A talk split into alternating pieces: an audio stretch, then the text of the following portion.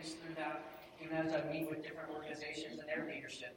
Um, the great connections we've been making in our community, showing them that we care for them, that we love the people of this community, and that we want to see them well. We want to see them do well. And uh, so we're helping them in their time We of need often by giving what we've been giving through our profits of the store. You know, in the store we just literally take in donations and things. Sometimes fix them, repair them, paint them, clean them, which uh, Regina does a lot of that down there too. And uh, but we, we do a lot of those things, and then we put them in the store, and all of our profits go right back to the community. So um, these these servants that you just saw standing there, many that couldn't be here today, are those that are literally giving their time to uh, to do this. And uh, so it's a huge thing. It's a huge outreach to our community. And um, so I just want to recognize their awesome work. I mean, God has really worked through them in powerful ways. And uh, so we're excited about that. And uh, we have reason to celebrate for sure. But we're also, as we've been praying as a church, we're praying for more, right? Infinitely more. And uh, I just want to, I guess, make you aware that we're still in need of some help with Hope Restored. We have three hour shifts. We're only open three days a week. So imagine giving all of that money on just three days a week that we, you know, as far as our profits go. And uh, the, the shifts are from 10 to 1 and 1 to 4. And we just need somebody to take one shift, you know, every so often. If you're willing to do that, what I'd like you to do is just take one of those connection cards right in front of you right on the back. I would like to help with Hope Restored because we need some help if we want to continue opening up. We have some people that are going to be going away for a few months, uh, you know, leaving the winter and going to warmer places. And we have other volunteers that are not even a part of our church, but they want to serve our community, and they're doing it through us. They're doing it through Hope Restored. If you know of anyone who is uh, wanting to do something like that, and wants to get back to their community, looking for an opportunity to do that, please write them down as well. Or talk, have them talk to us, or give me some information on them. I'd love to follow up. And we just want to continue to see that momentum go. We want to continue to give back. We want to continue to show our community that we love them, that we're for them.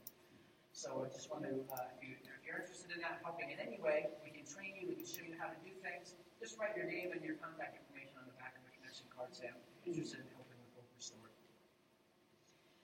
By the way, I'm Pastor John, just in case you didn't know. I am. This guy up here just speaking. And uh, I want to thank you for being here this morning. If we have any guests, you'll notice that same connection card I just referred to for Hope Restored is a card for you. And you can take a, if you can take a few moments during the service at any point, fill that out. On your way out, there's an offering box right here. You can drop it right in the offering box. And if you have any questions about our church or things like that, I want to be able to contact you and connect with you. And uh, maybe meet you for coffee or lunch or something. Uh, but I want to able to connect with you on that. So now, this morning's message in this series is called More. We've been going from Ephesians 3, verses 14 through 21. And uh, this morning's more is more Holy Spirit, more harvest. More Holy Spirit, more harvest. As we begin our journey into 2023, God has been speaking some things into my spirit as I pray over you, and as I pray over this church. Things that I'm believing for, things that I'm trusting God for. And last week, again, I encourage you to continue and to start praying. Ephesians 3 14 through 21 over your home, over your family, and over our church.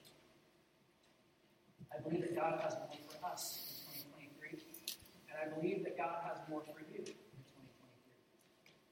That's why I challenge you to pray this. Pray it in faith. Pray it believing that God can, in fact, do infinitely more than we could ever ask or imagine. Pray God for great things. Pray to God for great things. Things. See, we are a church that believes that prayer changes things. And when we begin to pray this together, there's no telling what God can do through our prayers. When we begin to unite in prayer together, saying the same thing, believing God for greater things, believing God for these things in this next year. This will not just be a normal year. Will not be just another get through the year and look back and wonder what happened last year. Several months ago, I, I shared that I believe that God was beginning to shift something in our church with a renewed emphasis on the person and work of the Holy Spirit. I believe that the Holy Spirit was given to us to be our helper, especially in the times that we're living in right now, to lead us into all truth, to empower us to be witnesses for Christ. And we need direction when it comes we? Need to be able to, to stand solidly on God's word and His Holy Spirit speaking to us through it. And I believe that this morning. I also believe that there are many Christians who are living. In the in between. Let me explain what I mean by that. There is a period in Scripture after the crucifixion and the resurrection of Christ where believers in Christ were in an in between season. Jesus instructed them to wait in Jerusalem for the Father to send a promised Holy Spirit to them. And many Christians are living in the in between because they believe in the death and the resurrection of Jesus Christ. They believe that. They are saved. They have the Holy Spirit in them. But they have yet to experience Pentecost, what the book of Acts calls the baptism with the Spirit. So they met together. Were, these were the believers meeting together in upper room. They were sitting on a promise, and they were acting in faith. They were waiting for the promise of the Holy Spirit to be sent to them. So they met together, they prayed, and they waited. They waited for the promise that Jesus said was about to come. When we read the Acts of the Apostles in God's Word, it's the account of the work of the church. That is actually an encounter with the Holy Spirit, where the Holy Spirit is working in and through His church as they did ministry, as they were became witnesses to all the world. See, the Holy Spirit was the heartbeat of the church, and it was driving the mission for the lost. Let's read together in Acts chapter 1, verses 4 through 8. It says, Once when he was eating with them, he commanded them, Do not leave Jerusalem until the Father sends you the gift he promised, as I told you before. John baptized with water, but in just a few days, you will be baptized with the Holy Spirit. So when the apostles were with Jesus, they kept asking him, Lord, has the, has the time come for you to free Israel or to restore our kingdom? He replied, The Father alone has the authority to set those dates and times, they are not for you to know. But you will receive power. When the Holy Spirit comes upon you, you will be my witnesses, telling people about me everywhere in Jerusalem, throughout Judea and Samaria, and the ends of the earth. just a side note, I love how the disciples here in this passage, what was their question to Jesus? When will the end times come? When will you finally take over? Has our time come for to build a kingdom? He said, that, that's not for you to know. But you will receive power when the Holy Spirit comes upon you. Changes the subject, brings them back to the main point.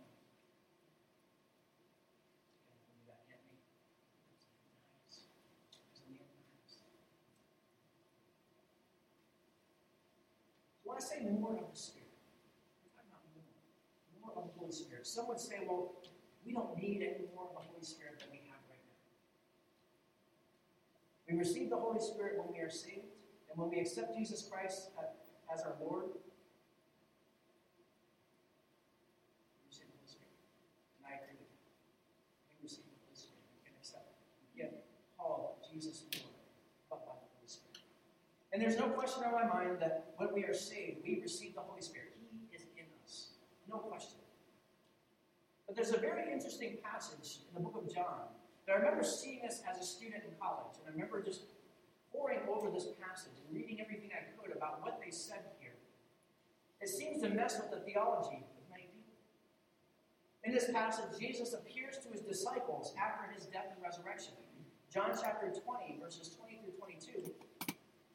It says, as he spoke, he showed them the wounds in his hands and his side. They were filled with joy when they saw the Lord. Again he said, Peace be with you. As the Father has sent me, so I am sending you. Then he breathed on them and said, Receive the Holy Spirit. Now you may have noticed that there were no tongues of fire, there was no mighty rushing wind. There were not even people to preach to at this moment. And when we look at the context, what appears to what this appears to be is a moment of belief. This is why Jesus showed them the wounds in his side, so that they would believe. They would trust that he did, in fact, die and rise from the dead. And it said that Jesus breathed his spirit into them. Now, was this the baptism of the Holy Spirit? Was this the Holy Spirit and fire that was prophesied by John the? I baptize with water, but one who is coming will baptize you with spirit and fire. Was this what they had been waiting for all along? Did this fulfill the promise? Well, it doesn't appear to be the case. Because in Acts 2, we still have followers of Christ in a room waiting for the promise of the Holy Spirit.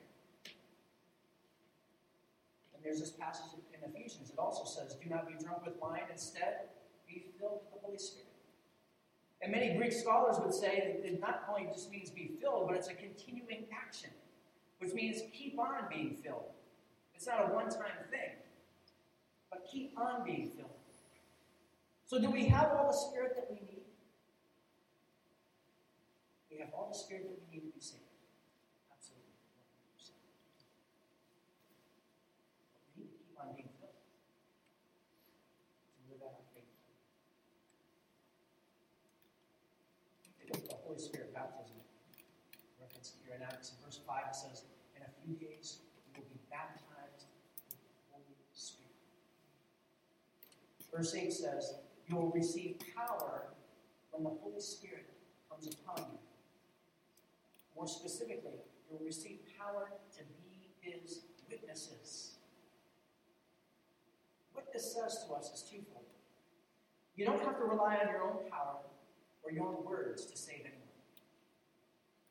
Second thing is we do not have to be afraid to witness because the Holy Spirit gives us the power, gives us the ability, and gives us the words to be a witness. See, if the Holy Spirit is giving us words to speak, then we don't have to worry about saying the wrong thing. But we need to be a willing vessel to speak. That's why He has called us to be witnesses. All of us, not just pastors, not just evangelists, just missionaries. We are all called to be His witnesses. Every follower of Jesus Christ should also be a witness of Jesus Christ. a witness does not stay silent about what they know, or what they've seen, or what they've heard. They have to tell it. This week, I've been called as a witness to a hit and run tomorrow at the Falmouth District Court. And as a witness, it's not my job to tell things I don't know or to think what I may have seen. Or tell what I think I may have noticed. You know, as a witness, I tell what I saw. I tell what I experienced. I tell what I heard. And I tell what I know. And it's the same with our faith. As witnesses of Jesus Christ, we don't have to worry about what we don't know. Because isn't that the thing that keeps us back usually? I'm worried about what I don't know. What if they say this? What if they ask this question? We don't have to worry about what we don't know. That is often the fear that keeps us from being the witness that God has called us to be. As a witness, we tell what we know. That should be freeing for some of you. We just tell what we know. We tell what we've experienced, our own testimony, what God has done in us. We tell what we've seen and what we've. When we think of baptism, we think of water baptism. So we talk about spirit baptism, we think of water baptism. And we know that the word baptizo is a Greek word that means to submerge. It means to be fully encapsulated or completely under. what we do when we baptize people. And one thing we know about being completely submerged, if you've been baptized, you know this very well, is that the water pretty much reaches every part of you. You are all wet. There's no part of you that is left dry if it's done properly. Nothing remains dry. Nothing goes untouched by the water. It's no different with the Spirit baptism. Nothing is left dry. Not a dry faith or a religion, not a boring, dry life. Jesus spoke of rivers of living water, living water, not dead water, living water flowing out of us, not stagnant, still water. And this Holy Spirit baptism brings life change to every part of us. It touches every part. Nothing is left dry. John chapter 7, verses 37 through 39 says, On the last day, the climax of the festival, Jesus stood and shouted to the crowds, Anyone who is thirsty, come to me. Anyone who believes in me may come and drink. For the scriptures declare rivers of living water will flow from his heart. When he said living water, he was speaking of the Spirit, who would be given to everyone. But the Spirit had not yet been given because Jesus had not yet entered into his glory. I've been thinking a lot lately about the relationship between the heart and our call to be witnesses. It says, You will be my witnesses. And I think of the passage there in Matthew chapter 9 where Jesus said that the harvest is plenty, but the workers are few. I heard this stated in a slight different way this week. The harvest is plenty, but the workers are in the fields. Many of us heard this passage a million times, and so have I. Have you ever stopped to ask why? Why are the workers so few? See, harvest is a big deal in this culture. Harvest was celebrated. At harvest time, everyone pitches in to make sure that that harvest doesn't go bad. They bring it in quickly, and then they celebrate and have, throw a big party because of the harvest that was brought in. So why are the workers so few if the harvest is? Is it that we don't have enough information on harvest? Maybe not enough books about the harvest? Is that we never heard that we're supposed to be witnesses? That's for the pastors and the evangelists and the missionaries. Is the timing off, or do we just not have enough time for the harvest? What is keeping us in the fields? Maybe part of the problem is that we view the field as a place that we go to, an out of the way place. But actually, your field is every place you step. It's every place that you are. It's every person you're connected with. It's every person you know. Every family member that you're connected with. Your harvest, your field, is all around you. You don't have to go somewhere to it. Where you work, where you eat, where you volunteer, where you shop, the family and friends that you have. And if it's all around us, why not harvest? Why not work? The very next verse tells us to pray to the Lord of the harvest and ask Him to send more workers into the fields. And my challenge to you this morning is He already has. You're already in your field. You are the more workers. He's calling you. He's calling you. Maybe we're waiting for someone else. I want to make it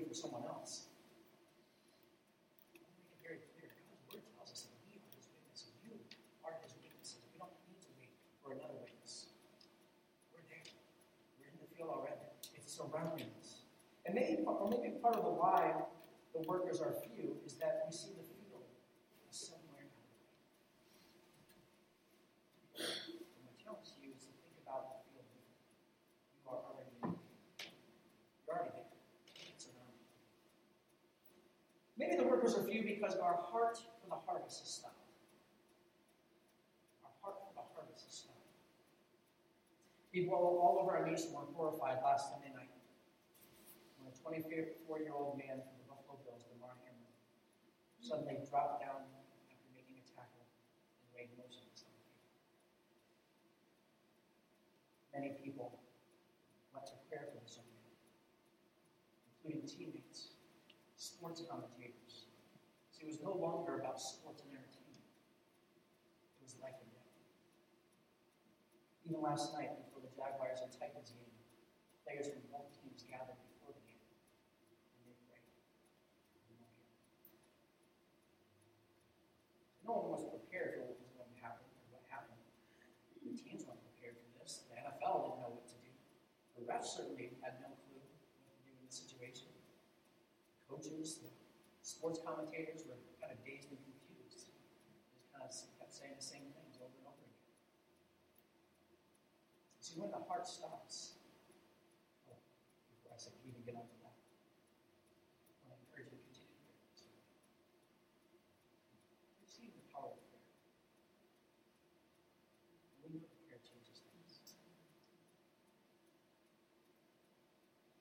another answer to prayer.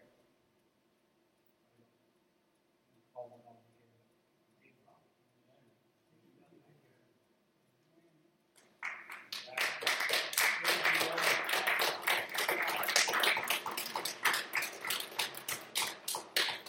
Many of you know and have been praying that the brain injuries he wasn't looking at it. I think he said, when I talked to Thursday, there's a 20% chance of, of making it. And as we found out, we went to prayer. Many of you went to prayer today as well. And continued prayers for that.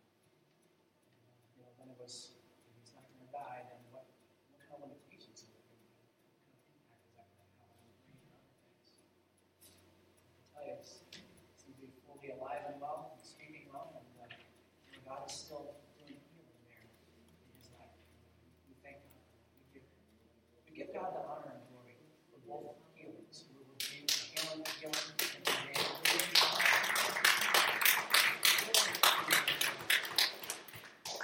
To God. I remember praying that that night when I was watching the game. Before I went to bed, I said, Lord, I just pray that you would get glory out of this. I pray that that young man lives and that people would see the power of prayer. And we're still seeing it. We've seen it right here in this place as well. In many, many instances in the past several months in my life, Dave's life. You see, when the heart stops, when the heart stops,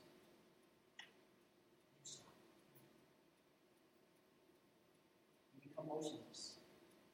When the heart stops, you stop serving. When the heart stops, you stop giving. When the heart stops, you stop looking at things. You lost your heart from the heart. Your compassion is gone. You've all heard something called compassion fatigue after a while. Empathy is gone. Love is gone. I get it. It's hard not to be skeptical in the day and age. It's hard to trust people. It's hard to know if people really need help or they're just taking advantage. I find it interesting that Jesus said that rivers of living water will flow from our hearts. See, there's a, there are a number of things you can live without, where your heart is not one of them. I have one kidney that I donated to you. I can live without it. But I can't live without it. See, life cannot continue without the beating of the heart. Life comes from the heart. The Holy Spirit is the one who convicts our hearts of sin and gives us a key. We need the guidance and help of the Holy Spirit in this day and age that we live in.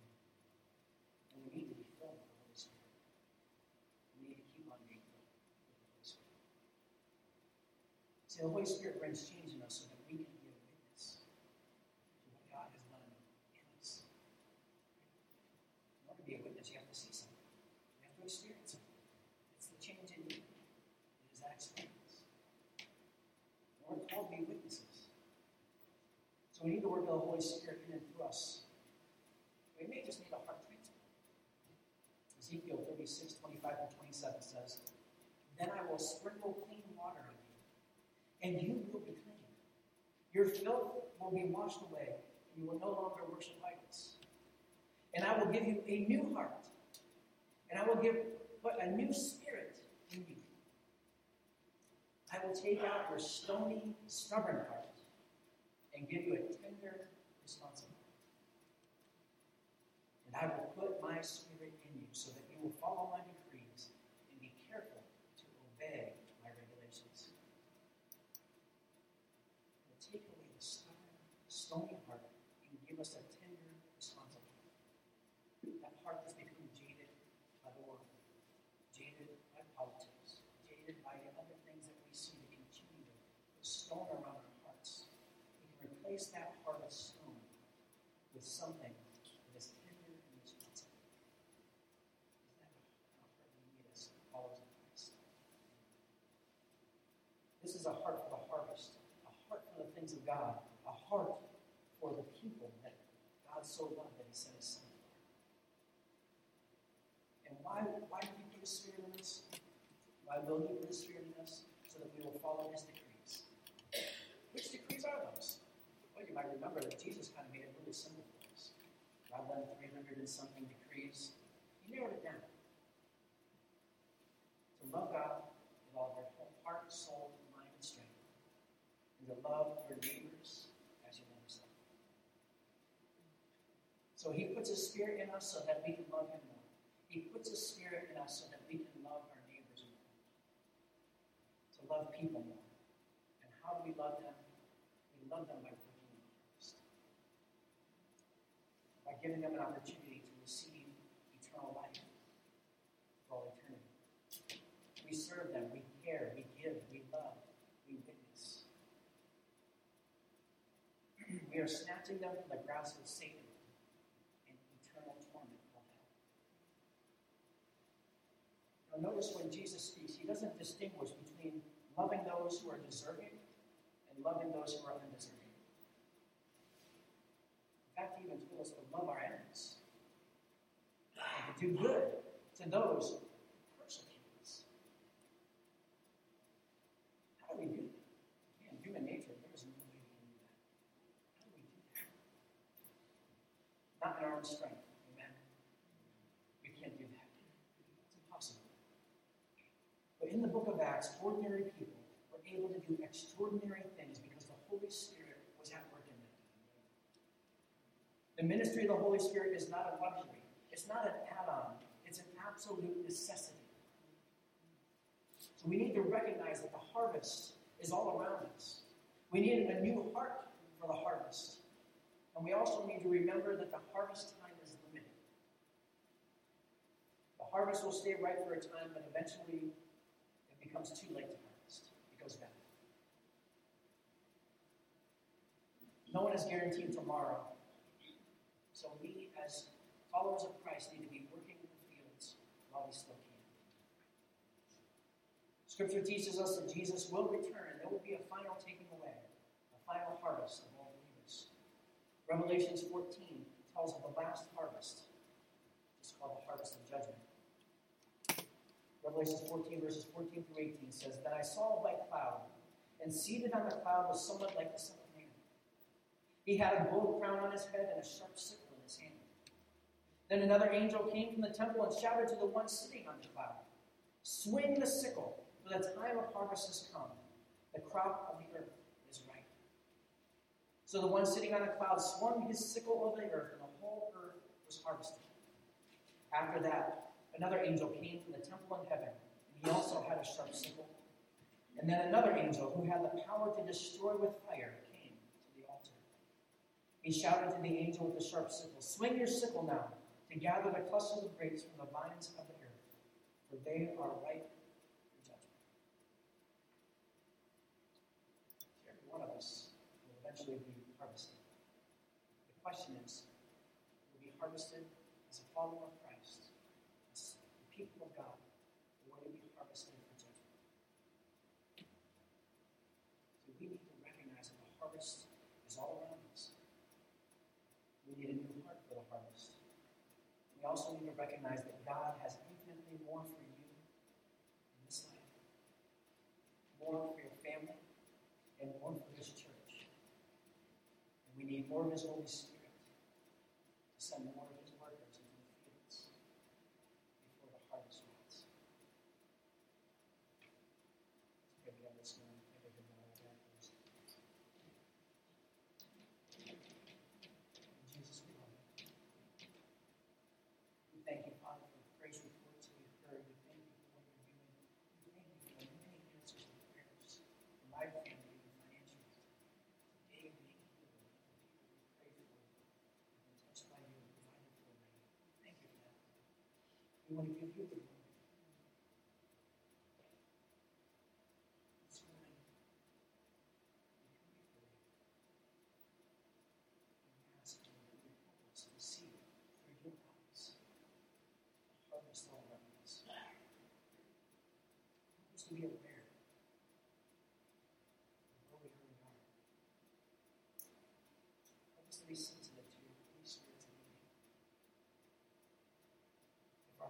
the harvest is grown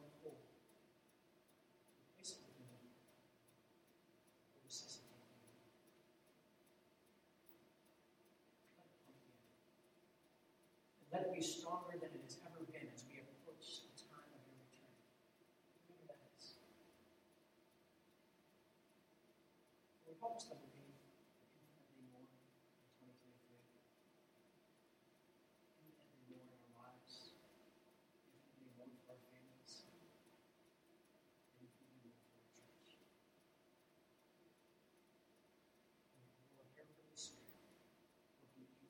so that when we're empty, it fills back up again. It's supposed to be flowing in and out of. May we see the harvest fields.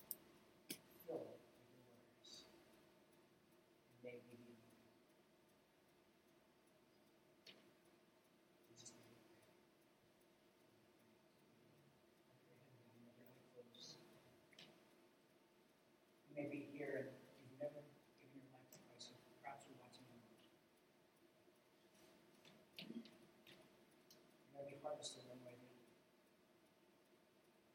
As a follower of Christ, Your moment of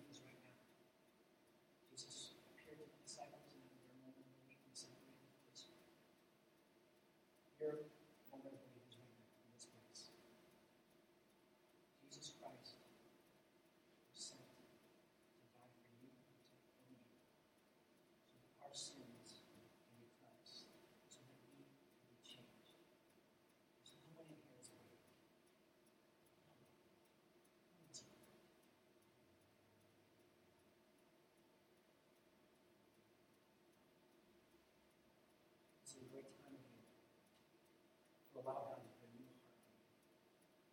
So this year was not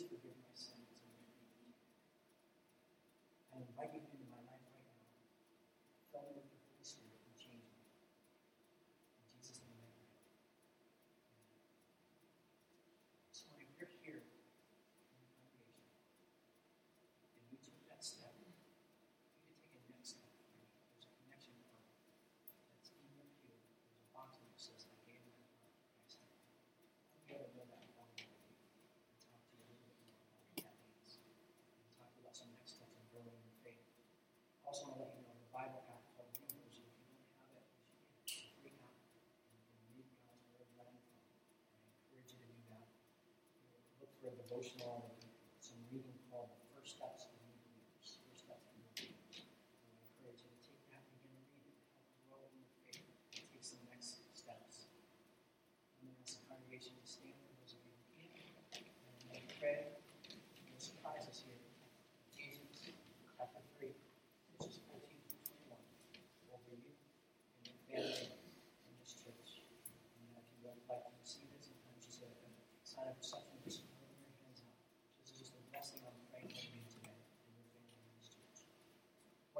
all this, I fall to my knees and pray to the Father, the creator of everything in heaven and on earth. I pray that from his glorious, unlimited resources, he will empower you with inner strength through the Spirit, through his Spirit. Then Christ will make his home in your hearts as you trust him. Your roots will grow down into God's love and keep you strong. And may you have the power to understand, as all God's people should, how wide, how long, how high, and how deep his love is. May you experience the love of Christ, though it is too great to understand fully. Then you will be made complete with all the fullness of life and power that comes from God. Now all glory to God, who is able through his mighty power at work within us to accomplish infinitely more than we might ask or think.